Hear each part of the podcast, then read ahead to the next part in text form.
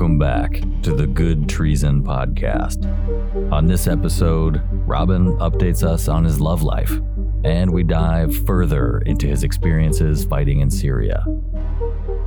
So strap in and hang with us for this episode of Good Treason Life and Stories from Syria.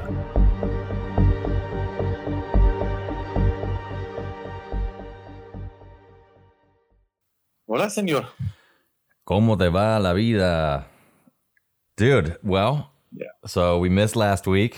You were uh, near death. I was I, I was I was near death with some bullshit illness, bronchitis, shit. Yeah. bronchitis so what they got you on some antibiotics do you have access to real medicine going on yeah. Usually you have to go to the doctor, but like I just went to the pharmacy, the the let's say the, the sneaky pharmacy, and uh, just, just I just got me antibiotics, which I know are gonna help, and some codeine to stop the coughing, and some inhalator spray, all that good stuff. yep do they have doctors at the pharmacies down there No, they don't.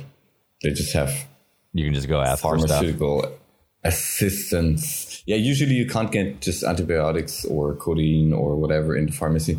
You have to have a prescription from a doctor, but yeah.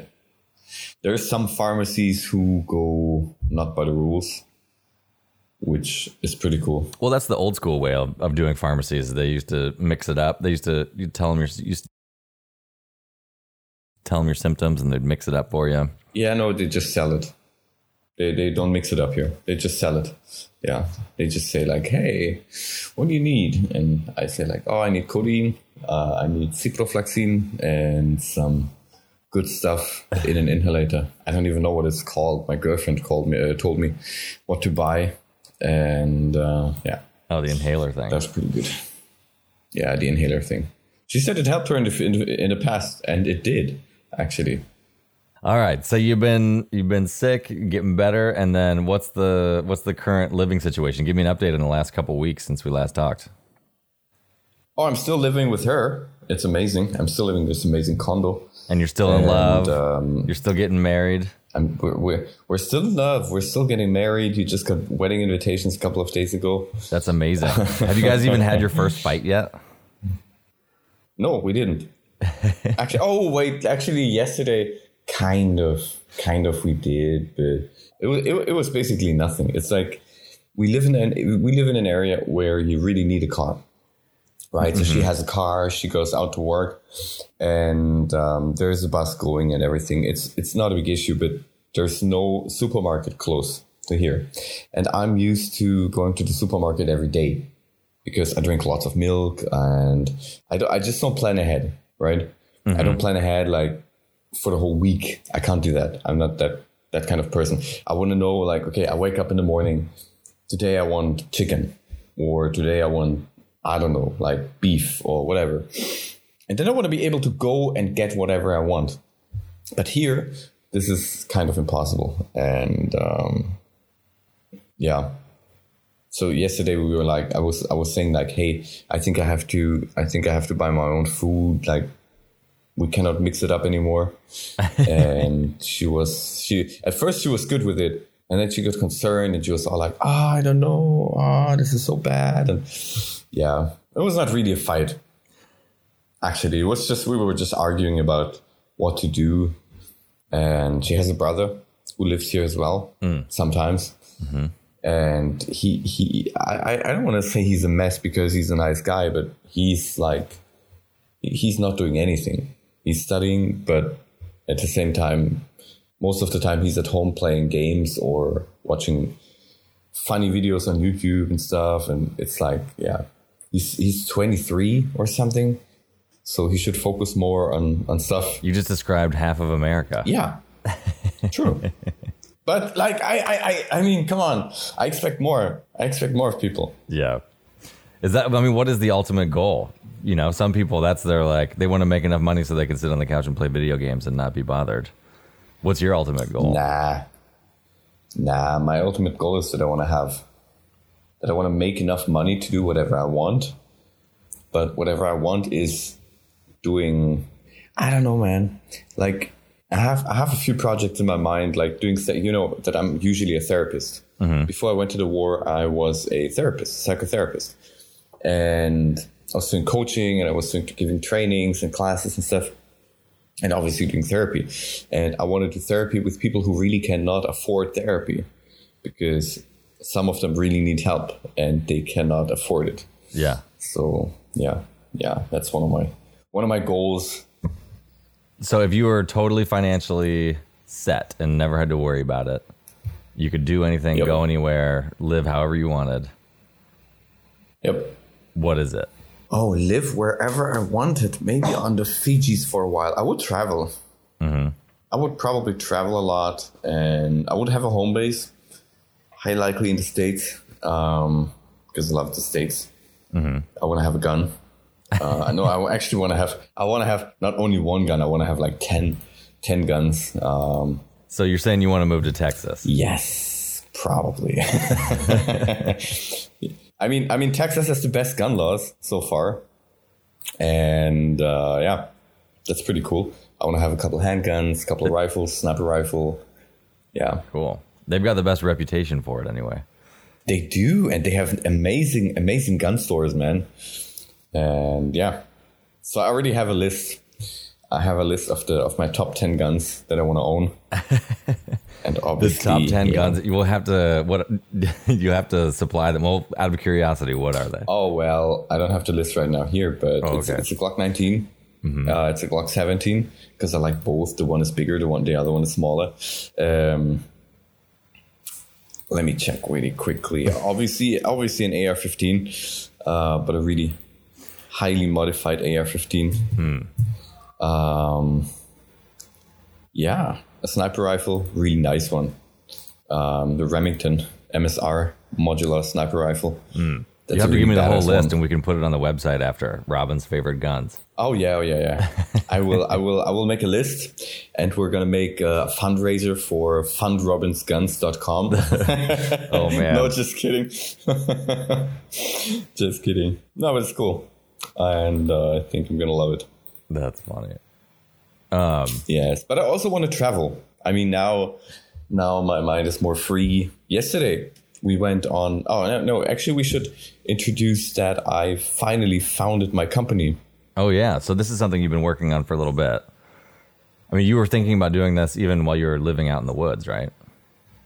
Exactly right. Wow. I was I, I just didn't have the money for it. Yeah uh, because there's some some investments uh, that you have to make. Like founding the company costs two hundred dollars alone. Yeah, and so yeah, like we talked last time, the investor invested the money, paid my fee. Which saved you from being extra, or you know, from being sent back, from yeah, being deported to Germany. Yes, exactly. So this investment wasn't just about business; it was also keeping you from being kicked out of Brazil. Yeah, exactly. The investor is a friend of mine. So yeah. he's like, hey, I want to help you, but I cannot lend money out to people anymore because there's people owing me money more than, yeah, whatever. I'm not going to say the sum now, but yeah. Yeah. So he said, like, put, to- put together a business plan. The thing you always wanted to do, anyways, put it together, make it look nice and I'm going to invest in your business uh, when it looks good. And it was looking good, so he did. That's cool. And he saved me from being deported from Brazil to Germany. And you just great. Yeah, I mean that's kind of a huge investment. Swooping in at the last time, but of course, yeah. As a friend, it's a friend that came in, which is awesome. Um, yeah, that's really lucky. Definitely. And so, I mean, that's cool though. So you've got this business. I, you've been sending me pictures of like you standing like in a nice office behind a desk looking very pro. And oh yeah. Oh yeah. We I made mean, we made uh, really good pictures. Yeah. I mean it's impressive man that you have kept the positivity going from going through all this stuff. And and you know and i've never heard you somehow.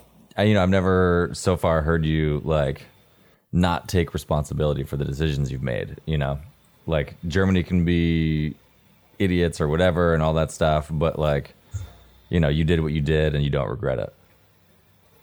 No, I don't. Yeah. Never. And I would do it again with yeah. the same consequences. Like, yeah. So when you're so yesterday not. you were telling me you went to like a some kind of a conference or something and you're handing out cards and and trying to build oh, contacts. yeah, are you like actually- are you bringing in your story as part of this like the this no, I don't. this good treason No, I don't. part of the story? At a, at, a, at a certain point, when I'm warmed up with context, I will, Mm-hmm. for sure. But in the beginning, I will not because in the beginning, I need to build trust. yeah. And having somebody who's wanted for treason is not very trustworthy in the beginning.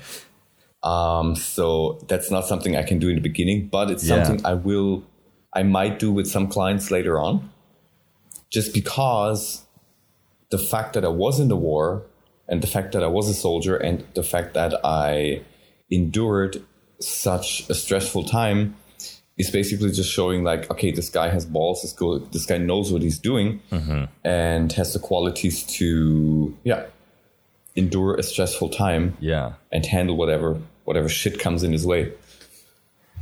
Yeah, I mean, but that's interesting that the decision, which I think is is valid, to but to not you know lead with this stuff, and you know, I guess that it, it's an interesting point to stay upbeat and to keep pushing forward Yeah. while going through um, the the difficult times that you've been going through, and now to have a bit of success in terms of like at least the prospects are all in line right now. We're like, Yeah.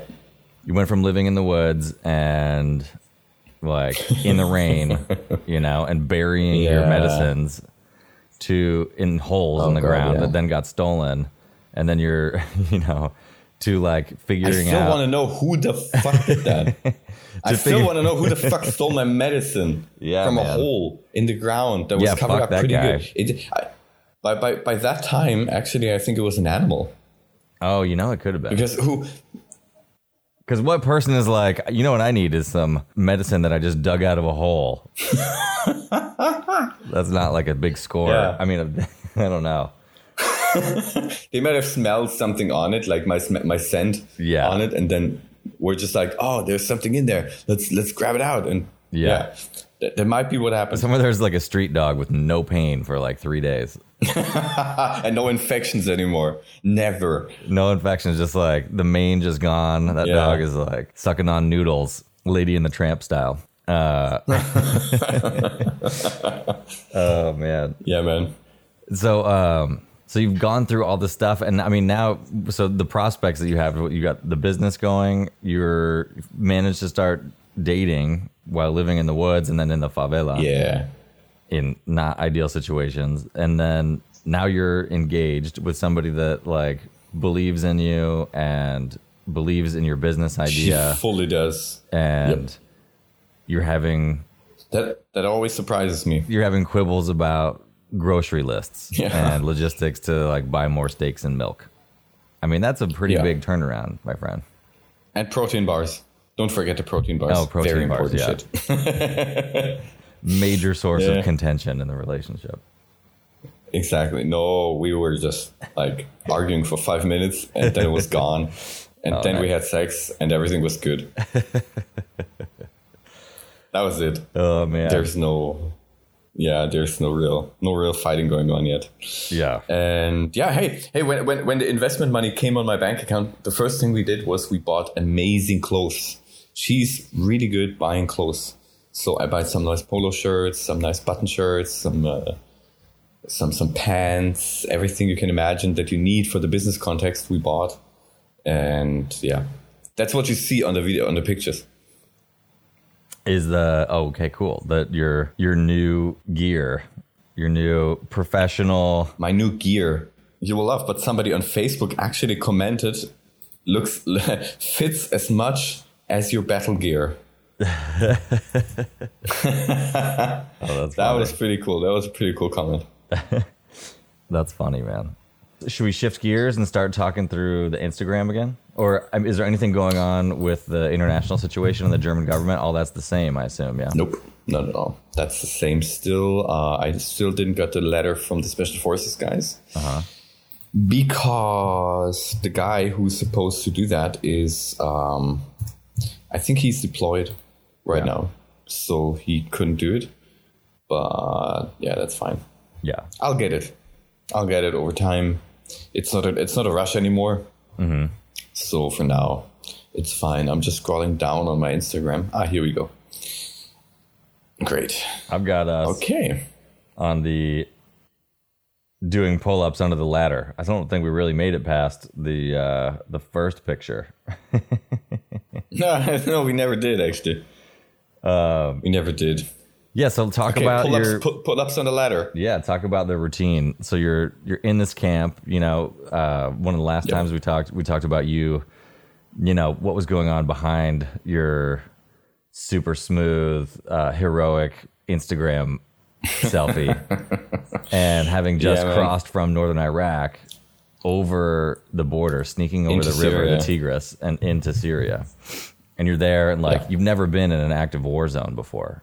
Is that correct? Exactly. Yeah, that's correct. So this is your first time on the ground, and it didn't happen with the German army that you were with. It happened because of this decision chain that you'd made that put you here, and now you're still like, okay, what is the first thing you do? You try and go back to a routine, or how did you deal? No. So actually, what happened was um, we were in the safe house before in Iraq for three weeks, three and a half weeks. Yeah. And the routine that I had before in Germany just just, just was just gone mm-hmm. by that time. You know, so no more pull ups, no more push ups, no more fitness because there was nothing you could do. Mm-hmm. And the Kurds don't really put any emphasis on physical fitness. Hmm. I mean, yeah, that's just the way it is. Um, at least not the regular forces. The special forces, um, they're called YAT, Y-A-T. They obviously do a lot of fitness. They get trained by Navy SEALs and stuff. They're pretty good, I think. I never saw them in action, but they're pretty. They, they're supposed to be pretty good They have a good reputation. and they have a very good reputation. Yeah, that's true.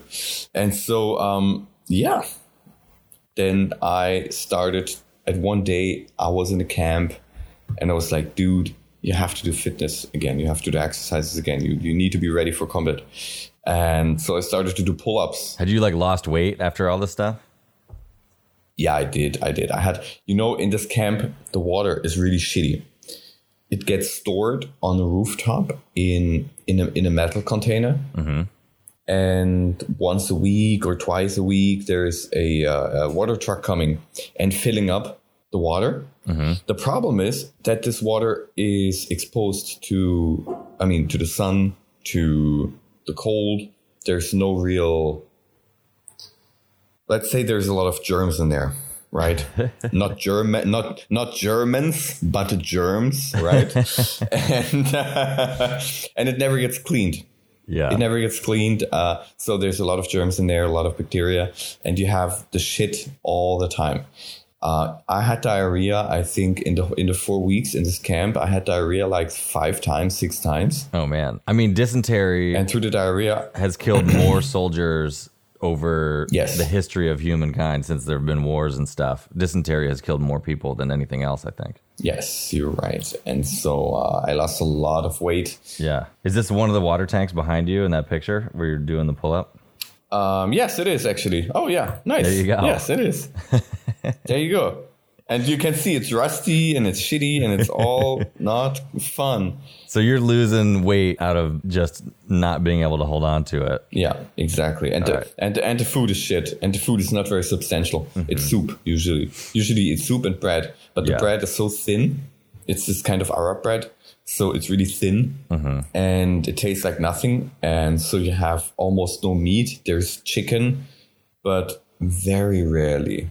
And then you're like 25 people at the academy, and you have one chicken or two chicken for 25 people. Oh wow. And so you can imagine, you can imagine there's not a lot of protein going on yeah.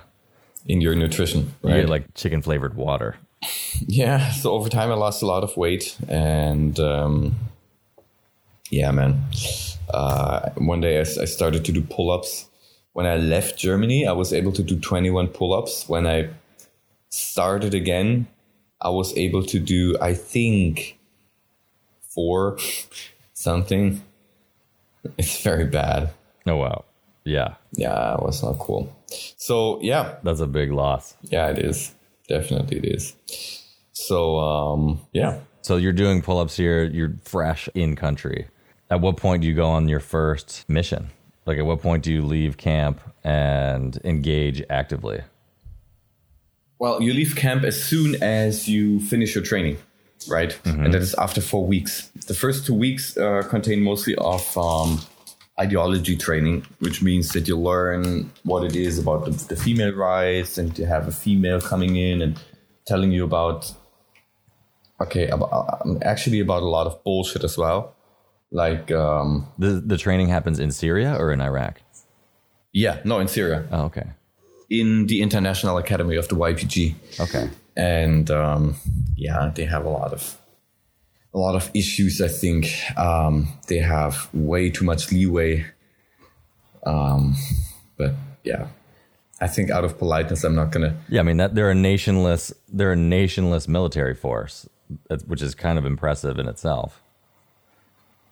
Yeah, but at the same time, the women rights, the female rights are written very big, and they give women way too much leeway to produce lots of bullshit, which is then called.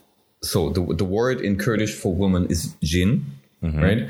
And there is something called jineology, which means uh, the, the the the how can I say the science of the woman, right? And they say we cannot only rely on facts. No, we have to rely on feelings. So I say like, no, that's bullshit because Well, in what sense? if if if if one Like I feel like there might be some enemies over there. We should start shooting. yeah, for example, I mean, actually, making making tactical decisions based on feelings, making tactical, uh, making making ah, making anything, even even science based on feelings. Sorry, but science is based on facts, not on feelings. And this is a point where I thought, okay, this is bullshit. I mean, maybe we need to cut this out, but that's my honest opinion. I mean, give us a give me an example of that. Like, what do you mean? Science based on feelings. I feel like fire won't burn me, kind of thing. Or, I mean, I guess that works for people who walk on hot coals, but Yeah, that's just like the Tony Robbins thing again. We talked about that last time. the, the the cold walk. No, it's more like it's more like um, you know who invented the sniper button? What's Did I tell ever about the sniper the sniper button? Well, No. an AR-15 or an M16 has a button on uh, on the side, and it's the it, it it basically pushes the cartridge the, the the the bullet into the chamber if it's not fully loaded, right? If after the charging cycle the bullet is not or the, the, the round is not fully in the chamber, you push the button and it's fully in the chamber, right? But they believe and there's no way to convince them otherwise that this button somehow magically um, would extend the range of the bullet. Like would somehow the, the bullet velocity would somehow be more than it's used to be. So the bullet would fly longer straight and have a harder impact on the enemy when you push it like 10 times before you shoot ten times? yeah, like five to 10 times before you shoot, you have to push that button. And uh, This is a button on the side of an M16 that Yeah. that pushes the next round into the chamber. that pushes the round that is already in the chamber Uh fur- further in the chamber in case it didn't work uh, in the charging cycle the first time. Oh, okay. So it's like the wh- what's the name of that button? Uh, the, the, the, the, forward button. Wait, let me check. Uh, AR15 forward. No, not AR25, AR15. Forward assist. Ah, it's the forward assist, yeah. So it's a forward assist button that basically just makes sure that the new round is pushed fully into the barrel. Yeah. And they thought that that was Exactly. So on the right side of every AR-15, M16, M4, yeah, and so they're, and in training they're telling you that this button yeah, is like the if you push it 10 times like in a video game it makes you like an awesome sniper. exactly. That's it, man. So Were they just yeah. messing with you? No, no, no, no, no. this is common knowledge. This is common knowledge, and some some girls, some females, um, actually did, yeah, did invent this. And this is jineology, and this is something where I think like, okay, this has gone too far. and some people should actually bring some common sense into that. Wow. Okay. Yeah. Um, that's an interesting. Like, did that have any effect? And the woman, there there was a woman, Yeah. there was a woman coming into camp for one day to, t- to teach us about the women rights and, and jineology and what, what, what it all means. And she was German. And um, yeah, man, she was just textbook German um, and very rigid about her opinion. And um, whenever you have a different opinion, then it means you don't respect women's rights. When you have a different opinion than her and you tell her, it means that you don't respect her, which is very, very bad. Um. Interesting. So, I mean, Right. as we've discussed before, like, I mean, what is your general opinion about the female side of this? It's great. I have I have the utmost respect um, about the YPJ fighters, the, the female fighters, because they do sometimes even a better job than the guys because they don't run away like some Arab guys. they run away sometimes from ISIS, and um, the nice thing about the, the nice thing about about the YPJs, they have this. Um, I'm not going to do it now. Uh, they have this battle cry Oh or yeah. this battle they call it battle cry yeah they have this battle cry and when isis fighters hear it they get scared because the fact or they believe that when they get killed by a woman they do not go to paradise Yeah. and that's great Because then they're like, oh man, That's we got amazing. if we get killed by this person, game like everything we're fighting for is, or you know, game over yeah, game over. yeah exactly There's no over. no virgins in the sky. exactly um yep Crazy. So, but so you're a you're a fan of and respect the YPJ the female part, but what you're saying Completely. is that I'm just trying to pick it apart to understand where the criticism lies. Is that there Yeah. was sort of like a like they just kind of would make stuff up and everyone was like, yeah, it's a misuse of status games. That's what it is, basically. It's a status game uh, that some of them play in order to feel better, I think. And it's not good. It shouldn't be like that. Yeah. I mean, it's such a sensitive time with equality right now, and people get burned all the time. Like, are you back in everyday life?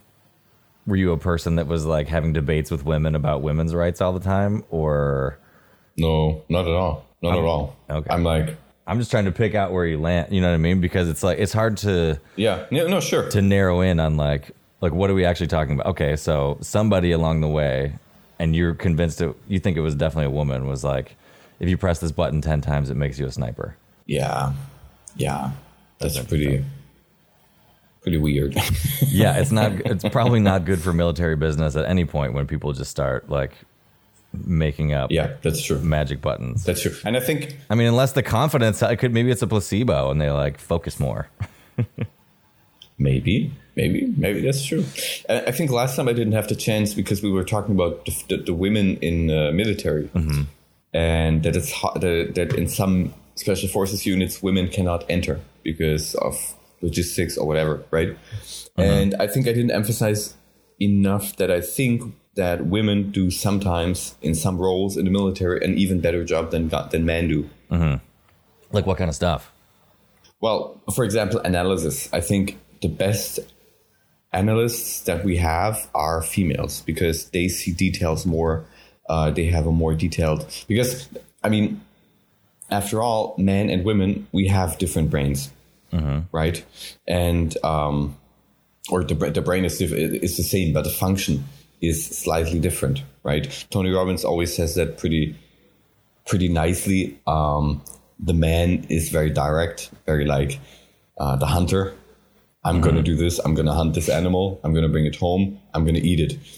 And the girls give reports about everything they have lived through throughout the day, right? Uh, he calls it meta reports, I think. I mean, they're better communicators, so they're able to like convey, like, okay, here's all the details that happened. Yeah, exactly. And because because back in the times when we were living in tribes, it was very important for everybody to know which berries to eat and which berries not to eat, where to find the good ones, where to find the poisoned ones, right? So there had to be a lot of talking going on, and they had to pay detail. Uh, they had to pay attention to a lot of details, which men are not so good at. Usually, not all of them. There's always exceptions, and there's always like a lot of variety going on. But in general, I would I would say that women can pay more attention to detail.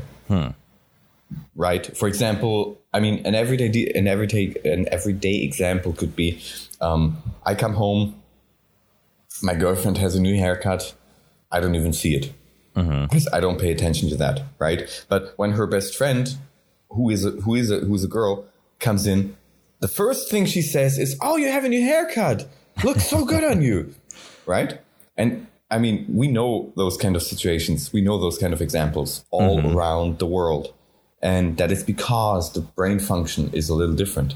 And that's why I think that females are would be pretty good in, for example, JTAC, um, Joint Tactical Forward Operation or Joint Tactical Air uh, Air Controller. The global strategy positions where you're talking about like the top level strategy. Yes, yes, yes, yes. Because Yeah. they pay a lot of attention to that stuff. Huh. That's an interesting theory. I mean, I love the comparison of noticing haircuts. All the generals are not going to like that. but you know, I mean, I yeah, in terms of detail, I think that's very interesting. Yeah, and especially within the communication thing, which is huge. Um, so overall, what's the the takeaway for the the YPJ? Are they still there active, right? They're still active. They're Yeah. still fighting now for defending the country. Yeah, And they have to because, uh, yeah, Turkey's winning. It's, It looks like Turkey is.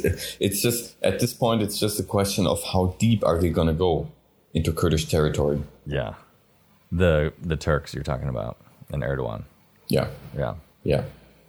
At this point, it's not a question about are they, are they able to do it, but it's just a question about how far are they going to go yeah. because nobody's stopping them.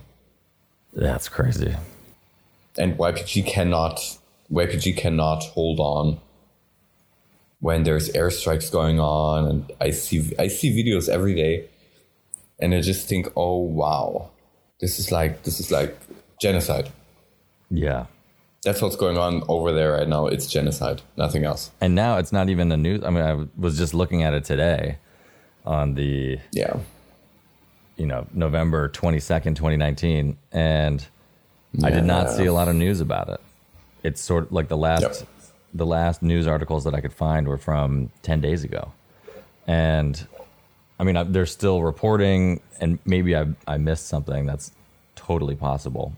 But what's interesting is how the news cycle is so concerned and everybody's up in arms, and then a week later, it's invisible again. It's it's tragic. yeah yeah that's true Yeah.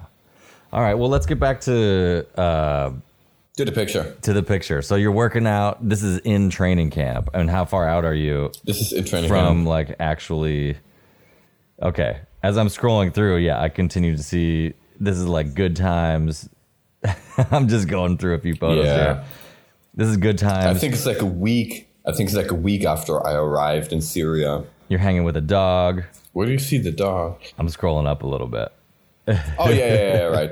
This is all. This is all good times. This is nothing, nothing special. Um, hanging out with the dog. The dog. This dog. This dog. When I came back from the front line after eight months, after six months, this dog was grown up because now he's a puppy, and the hmm. dog was grown up, and he remembered me, and Oh, he really? was all over me. He was all, and I didn't, re- I didn't even know who is that dog running to me. And I thought like, what the fuck? And then I saw that he has these marks on the nose that you can see the black, the black spots on the nose. Yeah. And then I remembered him and I was like, oh my God, that's my dog. like, I mean, I was with this dog every single day. And um, there's another picture of me and the dog where I pet the dog. and you can see he's lying there biting my hand playfully, and um, I love dogs, man. so yeah, same here. That's amazing. So he remembered you after six months. He remembered me after six months. He was grown up. He was all over me. He, he didn't leave my side for like I think two days, Oh wow. and um, yeah, Oh, that's really cute. yeah. It was one of those videos where you know those videos on YouTube when the soldier when when the soldier comes home and um, gets greeted by the dog. Yeah. basically was like that. Felt like that. Felt pretty amazing that the stock still remembered me, and yeah, that was pretty good. Yeah, I loved it. I really loved it. that's amazing. All right, so Yeah, man. so then we're going through the pictures. We got a picture of you, like more selfies in front of the YPG flag, and then we've got you like standing out in the in the desert, looking like you're you got your training gear going. How long did training last? Like, can you do you see the the end of training on the? Can you tell from the pictures? I think the training lasts a week, a month. Mm-hmm. Now we have June 7th. But the, the problem is I could not post the pictures on time.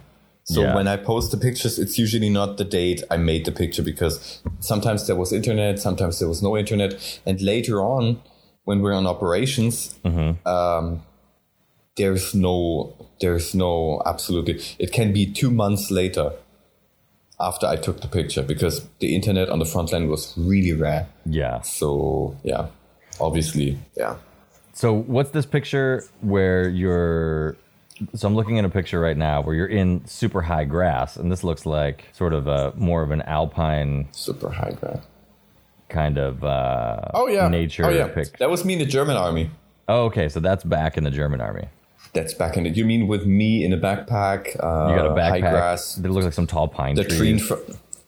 The tree in front of me. Yeah, that's Germany. That's Oh, okay. Black Forest. That's uh, that's Calw, where I was. Yeah, Okay.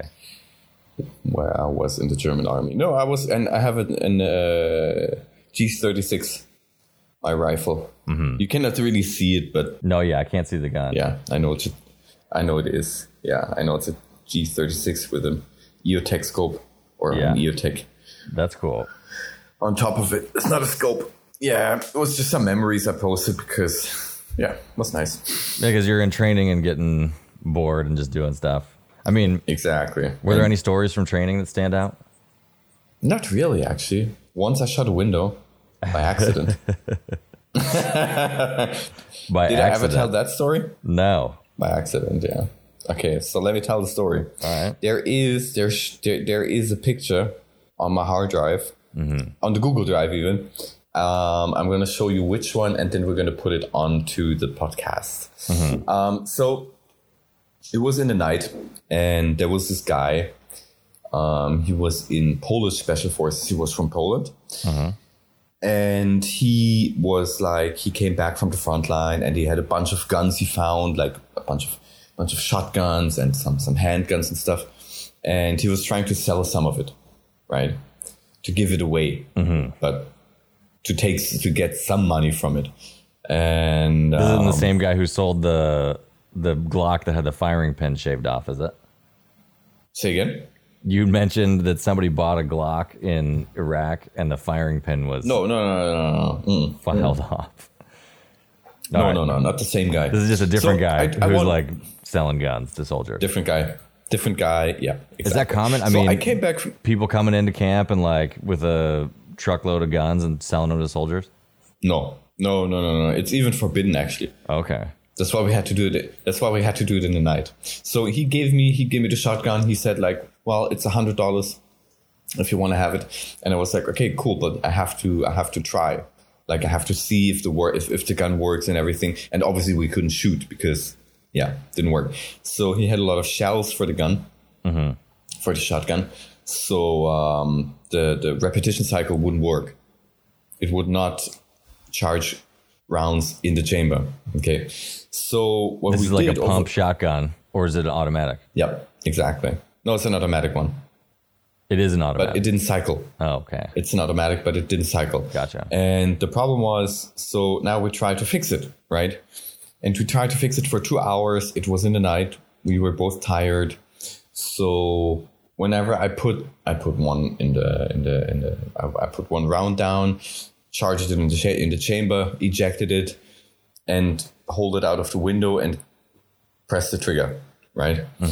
Um, same thing again. Same thing again. Same thing again. Put oil here, bend some some metal here, bend some metal here, put some oil there. Try again. Eject the shell, shoot out of the window, but not really because just pressing the trigger. Mm-hmm. And at some point, the shell didn't eject, and I and I didn't realize it, and it was so late, and it was it was a fucking terrible mistake, and I pulled the shotgun out of the window, press the trigger, and all of a sudden makes boom, Oh man. and everybody and everybody. in Are you in a room with a bunch of people? yeah, man. And Oh, there's like five people in the room. Five people is in the room looking at me, looking at everything, and everything's full of dust. The glass is shattered. The curtain, the curtain has a hole in it.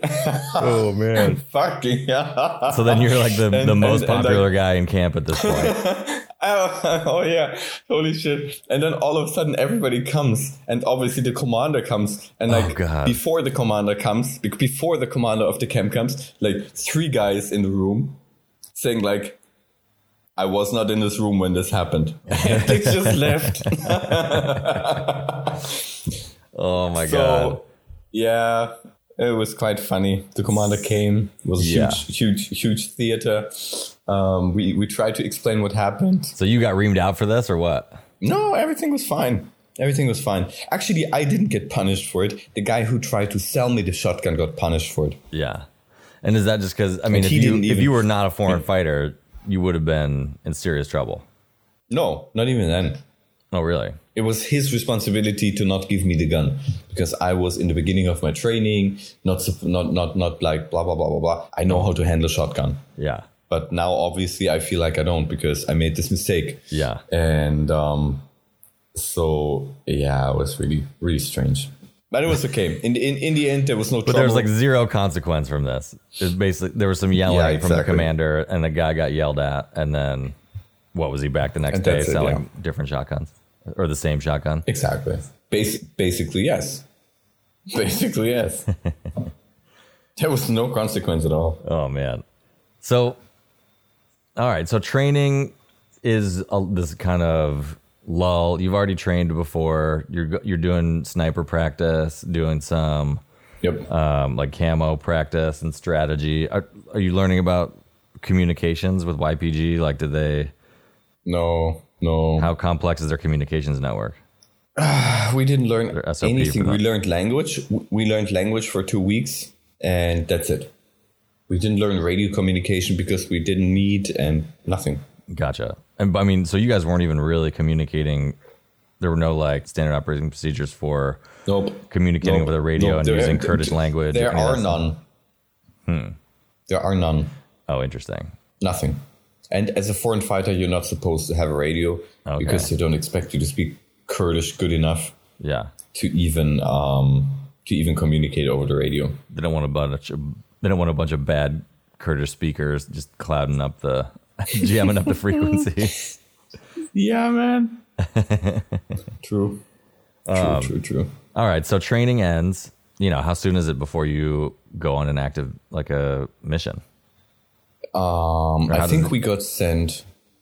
Yeah, like how did the I- I- assignment I don't get- process work? You know, did they place you with some people or? I get you. I get you. I get you. So when you get you get basically shipped out after your training to Ain Issa. Ainisa is a, is a um, is a command outpost, mm-hmm. and we slept there for I think two nights. Mm-hmm. It's the place where you get your guns. It's the place where you get your assignments. And a very high up commander came, and I'm not going to say the name now. I know the name. Mm-hmm. He's the leader of the of the SDF forces, and the problem the problem with those people is that they don't wear any rank patches, mm. right? So in in in in YPG, there's no real there's ranks, but you don't know because there's no there's no patch, there's no no insignia.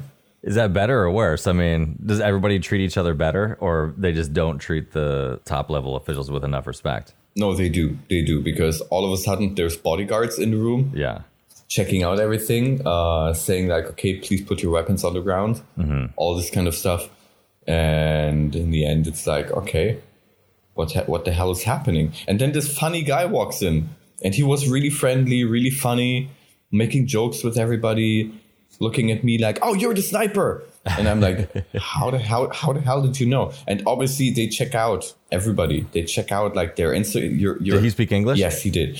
And they obviously check out your Instagram profiles and stuff, and it's really funny. Oh, that's It's really cool.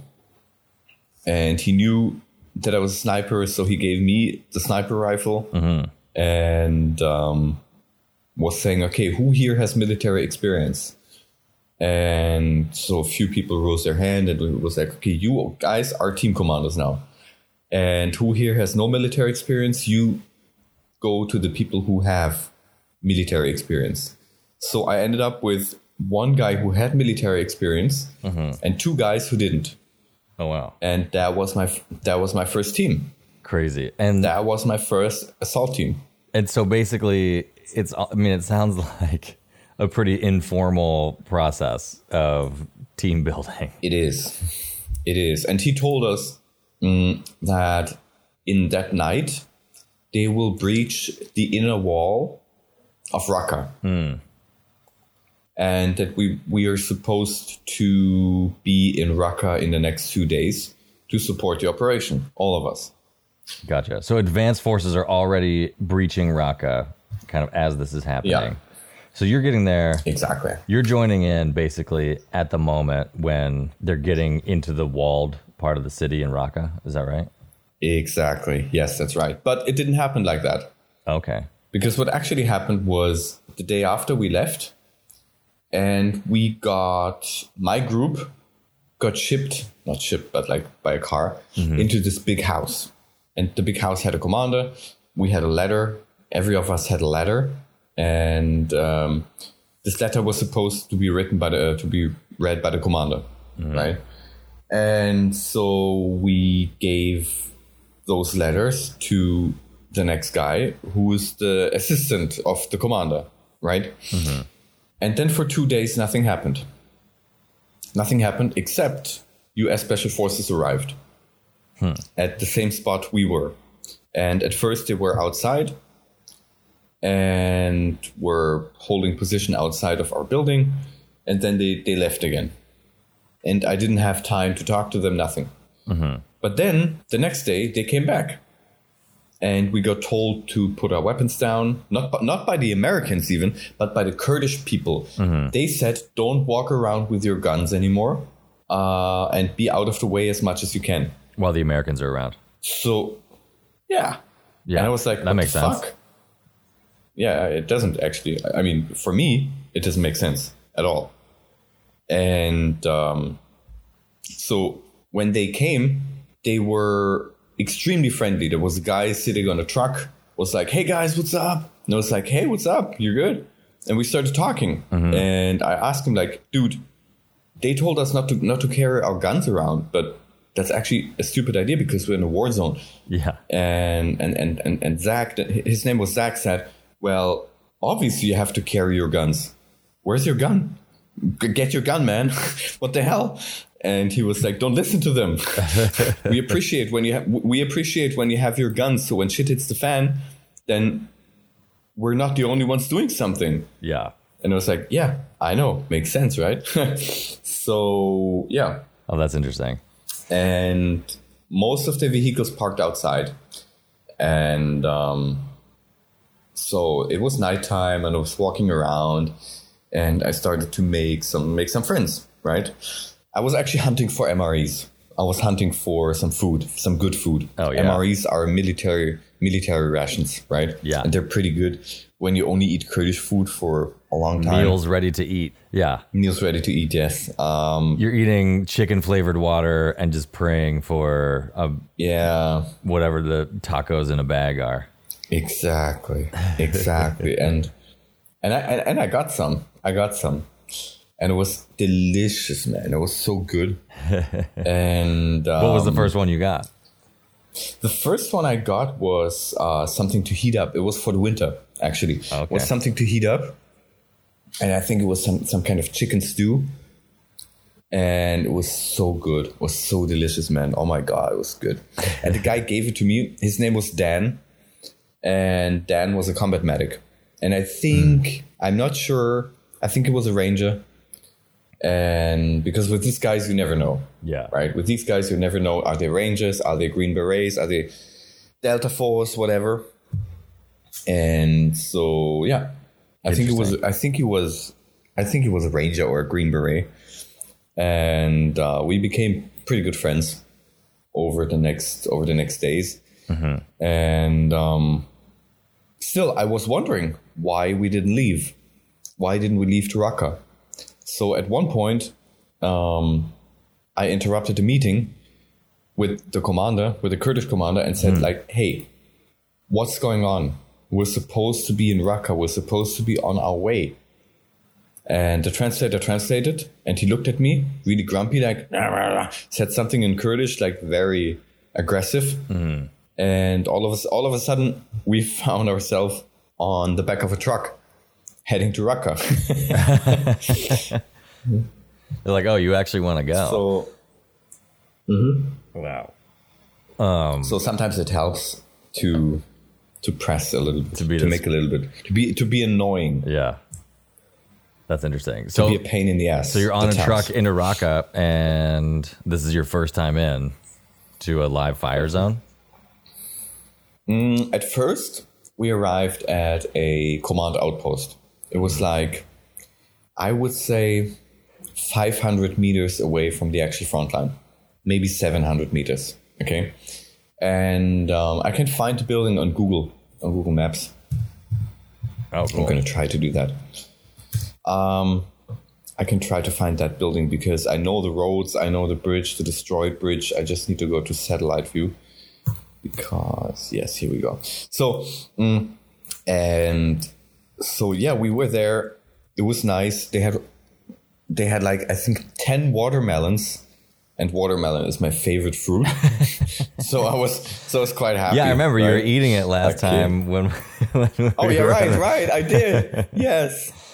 Oh, that's hilarious. So the Bilik River, a Balik River, was the river we were always we always needed to pass, mm-hmm. right? And I think it was. Let me see. No, this was the Special Forces base. And when this was the Special Forces base, then oh, interesting. It's not on the map. Our home is not on the map. Hmm. Where's the mosque? Ah, no, no, no. It is. It is. It is. Here's the mosque, and this is the building we were in. Are you coming in from the south? Yes, we do. Or I the- send you the. I send you the coordinates right now. Hold on. Let me check. Can Send it I- to me via I s- WhatsApp if you don't mind, and then I can. Yes, I will. I, will. I can copy so it on my this was our first. Sure, sure thing, man. Sure thing. So that was, and people are gonna see that was the command outpost, and we were living here, where all the trees are.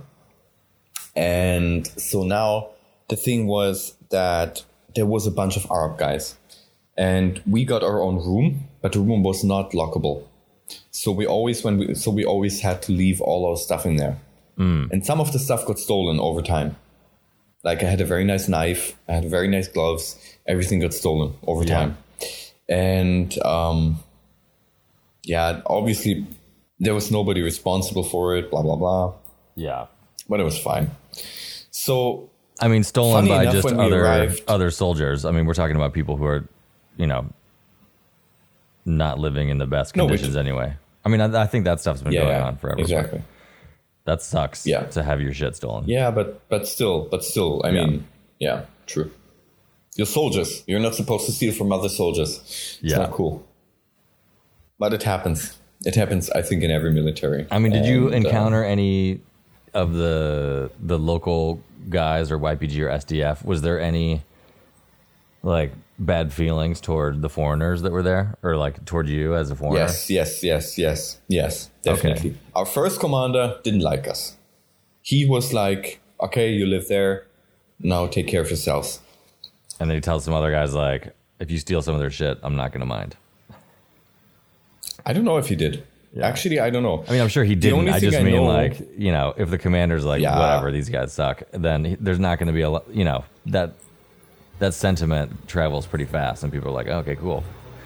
That guy's got some sweet Yeah, I gloves that I mean. think would look better on me. Yeah, true. I know what you mean. Um, the thing was, when we arrived, he didn't give us any task to do. He just said, "You live there. Here's food," and that's it. And we saw people going on operations every single day. Every day, people left, people came back. People left, people came back. This went on for four days, and we were waiting, and we wanted to go on operations. And so we had really to fight to force. I had to go there. I had to talk to the commander. I had to say, look, we want to go on the fucking front line. Let us go on the front line. And then he realized, like, oh, okay, these foreigners are not like other foreigners, blah, blah, blah. And um, so, yeah, he let us go on the front line. And so we went on our first mission. With how much instruction, or did you have guides coming with you that spoke Zero. the language? And Zero. We had a commander, and he was speaking a little bit of English. Uh, his name his name was Agit, yeah, and he spoke a little bit of English, but not very much. Uh, it was enough to give us instructions, though. yeah, So the first time we actually got out was they told us grab your gear. You're gonna be out for two days, and so we grabbed all our gear, all our weapons, all the ammunition we had, everything, and went to this um, to this building. It had like I think one, two, three, four stories, and yeah, we were on the top on the rooftop. Okay. And usually th- the troops are not on the rooftop, the commanders are on the rooftop.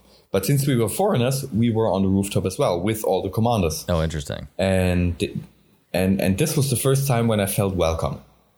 Because they were joking with us. Um, um, the, co- the the main commander of the front line of this of this complete front line um, was named his name was Brusk, and he was so friendly with me from the beginning, and um, he was very happy we were there, and everything was nice, everything was cool, and so yeah, So this rooftop is like a forward, Uh, yes, a forward position. a forward position, and the commanders are up there, kind of figuring out what to do.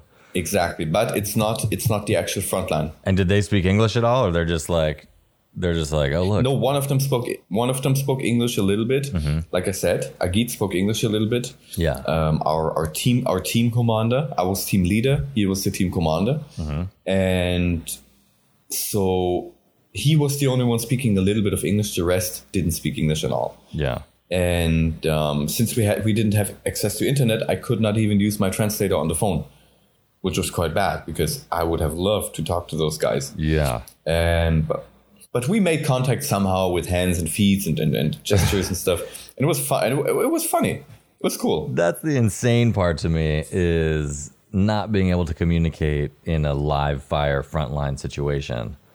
And I mean, and you're Yeah. relying on somebody who like can speak enough English to be like, "Hey, look out." I mean, just getting to this forward position, this rooftop. I mean, I'm assuming Yeah. this has all been cleared of IEDs and stuff, but are you Yes, yes, yes. It is. It is. so you basically just pull But up in a truck to this building and then you're like, "All right, let's go upstairs and check it out." Yep. Okay. Basically, we were led upstairs, and they said, "Well, sometimes they come, there come drones. When there's a drone coming, you need to hide because drones drop grenades, or the drones explode explode themselves." Well, wow. So, yeah, these are these. And- I've, I've seen a little bit about this. Explain, explain these Yep. drones. These are just like commercial drones, like a like a DJI drone. It's it's, it's a DJI. It's usually a DJI Phantom, and um, they have a camera and they have some. I don't know how they do this mechanism to drop the grenade, Yeah. but they have it, and they can drop grenades. So this is like an eight hundred dollar drone, or like a, a five Yep. five hundred, Yep. thousand dollar drone that these guys are buying. ISIS guys are buying, Exactly. and they're they've somehow rigged them to drop bombs Yes, exactly. or grenades. Or even worse, they are the bombs. Like they put a lot of explosives on top of the of, on top and on the bottom of the because they have two handles. You know, those those uh, drones have two handles. Yeah. So you can rig a lot of explosives on them. and uh, sometimes they do, and sometimes they just fly to fly very low to the command post and and and blow it up. That's And crazy. people die. Yeah, That's crazy. it never happened. We saw we saw lots of drones Yeah. doing reconnaissance, and one time one drone exploded in the air. Mm-hmm. But and we had and we were running a couple of times. There's one document the documentary of RT where you see us running from a drone, but nothing actually bad with the drone ever happened. yeah. Right. So not with us at least. Yeah. But you heard of drones um, dropping actual Yeah. live ordinances up Yes, we did. We did. So exactly, and that was pretty crazy because you had to watch out, and people tried to shoot those drones, but they didn't realize that when you shoot up, you don't have a bullet drop like when you shoot straight, because the gravity is not is not that much, right? Mm-hmm. I mean, the bullet drop is different when you shoot straight than when you shoot up Correct. Yeah. when you shoot when you shoot in front of you when you shoot straight the bullet drop on 100 meters is i don't know like let's say let's say the bullet drop is 10 centimeters mm-hmm. okay? But when you shoot at a drone that's right above you 100 meters right above you you have absolutely no bullet drop. Yeah. because there's no way there- there's the the the, the, the bullet does not travel uh, and gets dragged by the by the gravity. Yeah. So you'd have to 100 shoot meters, like way only- low of it. Exactly, way lower than you usually would. Exactly, and people wouldn't understand that. So I was the only one who ever shot a drone down because I understood the principle. Oh, you and actually got everybody else just was shooting. I got one once, but it it I don't know where it landed. We tried to capture it, but Mm-hmm. ah man, we couldn't get it, and we didn't find it, and it was just crap. Yeah. Well, and then capturing it would be a whole thing too, because if it's rigged with explosives, Oh no no no! I mean I mean we could have we could have uh, we could have uh, just called yeah. yeah, or we could have just called the I, the EOD guys from the from the special forces because they told us if we can get one of those drones, that's jackpot. Oh, interesting. and because because obviously they can see the serial number, they can see who bought it, they can see who where it was, where it was started from. Um, they can see a lot of things. They can retrieve a lot of information from these chips in the drone, and yeah, yeah. Track it all the way back to where one. it was sold, and then exactly who's who who bought it, yeah. who activated it, all that kinds of stuff. Very valuable information, but we could never get this. Oh, that's interesting. And yeah, yeah, Crazy. yeah, man. So that was the first your first day on the front line. That was the first day. Yeah. Yes, and then the night came. In the same building. and it got in the same building and then the night came it got it got a little darker and all of a sudden a lot of people like 200 300 people started to gather around this building and the streets around the building like what kind of people? and well YPG fighters. Okay. and SDF fighters. A lot of them. And because an operation was going on. And so we were like oh my god it's happening. Now we're gonna go. So we were we, we were going downstairs preparing like with our with our uh, with our rigs with our guns with our equipment everything everything in place. But we were lost because we had no idea where to go who to go with and all of that. And it took us a while to figure out uh, that we were supposed to go with this one commander and so I mean, did you feel like you guys were kind of an afterthought for them? Like, oh yeah, we got to tell this. This is your four man team that was put together. This is the first Yes. assigned team that you had there. This is yes exactly not the two two three. this is not the 2 to 3 sniper team Okay, and so as all these three hundred people are out there, these guys are all adrenaline starting to flow. Yeah. Everybody's like dancing. Everybody's like, woo, let's do this. Everybody's like freaking out. And we're in the middle of all of this, trying to figure out where to go Yeah. and who to follow and all of that. and you have no assigned translator and you have no reception on your phone to Google Translate. So you're just like tapping shoulders to see Exactly. who speaks English.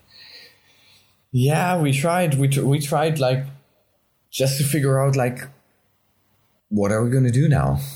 And then the rescue came, our commander came and said like, okay, you're with us. You're with me. Hmm. and he he put us on the back on the truck, and he said, "You wait until it's dark," and it got dark, really really dark, and we started to he started the engine, and I felt my my heart beating because I knew now it's going to go on the front line, and we had this this drive where he was going. He he said, "Keep your head low. There's snipers." Because now we drive into ISIS territory. And what kind of a truck are you in? You're in the back of like a pickup or something? It's just a, it's just a pickup truck. And he, turned he he shut off the lights so they couldn't shoot uh, shoot at us with RPGs or any other kind of any other kind of uh, of guns of weapons. And um, it was a wild ride. And then we arrived. Yeah, what are you driving through? Yeah, we had no idea. We had absolutely no idea where we're driving to. And we arrived at a point and there were other soldiers and they were waiting and we were dropped off and the commander said wait here Yeah. What were the roads like that you had to drive through? Are you there was no roads it was like it was like somewhere in the middle of the desert oh, okay, so you're still out in the desert driving. yes yes there are no roads not really In the middle of the night with no headlights on. yes And does this commander who's driving you, does he speak English? yeah a little bit but the, the, the commander didn't drive the car he said wait wherever you get dropped off Oh, gotcha. so we got dropped we get dropped off we hear shooting pretty close and he said wait there until i arrive and the rest of the team arrives. So we are there crouching somewhere with our guns looking left looking right. You can see nothing not even the hand in front of your face because it's so dark and you hear explosions in the in the in the very very close vicinity. You hear gunfire you hear so many shit. Wow. and um, yeah. But you see nothing. that's where the podcast ends you see nothing and this is where the podcast ends and this is where the next podcast is going to start the first mission where i shot my first sniper Yeah. the first enemy sniper First mission, first kill is ne- next episode. exactly All right. So on the next episode, we're gonna hear about this is your your first live fire engagement of your life. yep yes that's a good cliffhanger i think It is.